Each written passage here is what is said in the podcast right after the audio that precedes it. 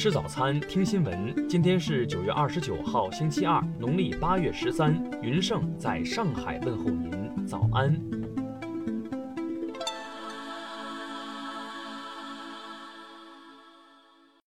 首先来关注头条消息。据台湾亲绿媒体报道，来自台独政党台湾激进党的立委陈柏维昨天在立法院宣称。台湾现在没办法加入联合国，就是因为跟大陆用了相同的账号。对于到底要怎么改，他说：“中华民国可以改成台华民国。”当天，台立法院外交国防委员会邀请台外事部门负责人吴钊燮报告业务概况，并被质询。陈柏维询问：“如果有一天台湾真的与美国建交，这违反一中原则或一中政策吗？”吴钊燮回应说：“有没有违反一中政策，要由美国政府来说。”随后，陈柏维表示有违反，因为这等于美国承认两个中国。陈柏维还宣称，世界上有一个中国几乎已经是全世界的共识。他也承认一中原则，但他认为我们是台湾。此事一经台媒报道，有不少岛内网友留言讽刺：“原来这种事情只是跟名字有关系，真的佩服。”听新闻早餐知天下大事，下面来关注国内新闻。国务院学位委员会和教育部两部门近日联合下发通知，要求研究生招生要严格执行国家政策规定，坚持择优录取，不得设置歧视性条件。据统计，截至九月一号，今年政策性岗位已吸纳两百八十多万毕业生就业，比去年同期增加七十多万。为期十一天的铁路国庆黄金周运输昨天正式启动。自九月二十八号至十月八号，全国铁路预计发送旅客一点零八亿人次，日均九百八十二万人次。目前，全国扫黑办挂牌督办的一百一十一起案件中，已办结三十九起，查处涉黑涉恶腐败及保护伞三千八百六十九人，查封扣押冻结涉案资产一千两百八十亿余元。我国“十三五”期间累计对贫困地区投入车购税资金超九千五百亿元，占全部车购税的百分之六十八。其中，超过两千七百亿元车购税资金用于支持三区三州等特殊困难地区交通项目建设。自十月十号起，港澳居民可在内地申请换发补发港澳居民来往内地通行证，俗称回乡证，申办手续与在港澳地区一致。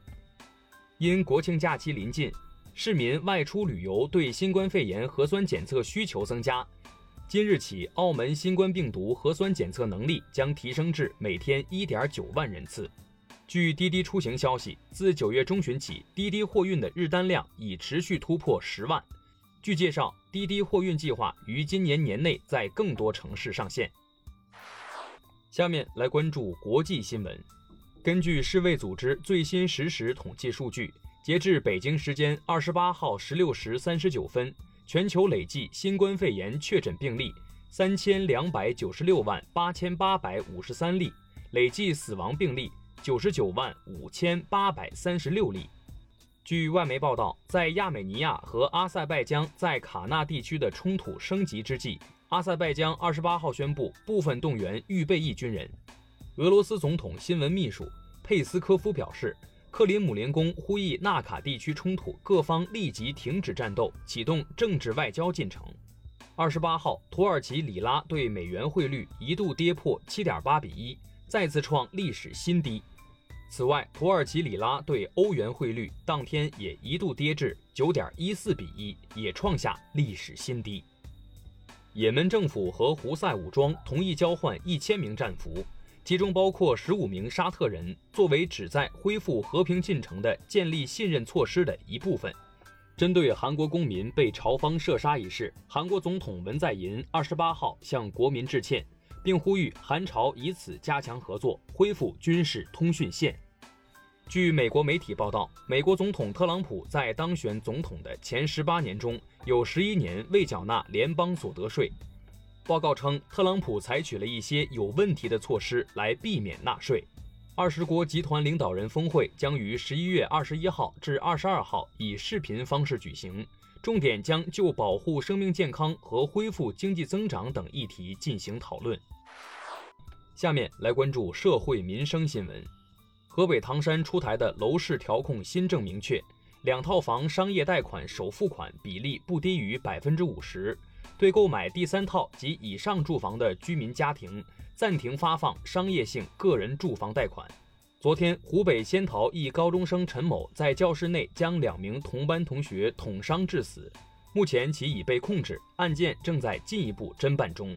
针对陕西柞水中学一名高二学生在课堂上玩手机被退学一事，当地教育局回应称，经协调，学校决定收回退学处分，该生已回校继续上课。近日，河南济源一男子郭某因看到自己无证驾驶被查处的视频，觉得不光彩，遂录制视频称自己到里面二十分钟不到就出来了，因散播虚假消息，扰乱公共秩序。郭某被处以行政拘留十日。安徽阜阳一小学生将营养餐倒掉溢出垃圾桶一事持续引人关注。当地官方昨天表示，区网信部门已经注意到此事，区教育部门已针对此事进行调查。最后来关注文化体育新闻。中超第一阶段第十四轮的比赛昨晚继续进行，河北华夏幸福三比一战胜青岛黄海。重庆当代一比零击败上海上港。二零二零年全国女排锦标赛昨晚结束了小组赛倒数第二轮的争夺，天津队以三比零轻取福建队，提前晋级八强。香港电影金像奖官方昨天宣布，原定明年举行的第四十届香港电影颁奖礼延后一年至二零二二年举行。中国红学会最初发起人之一。全国著名古典文学专家张锦池于二十七号辞世，享年八十三岁。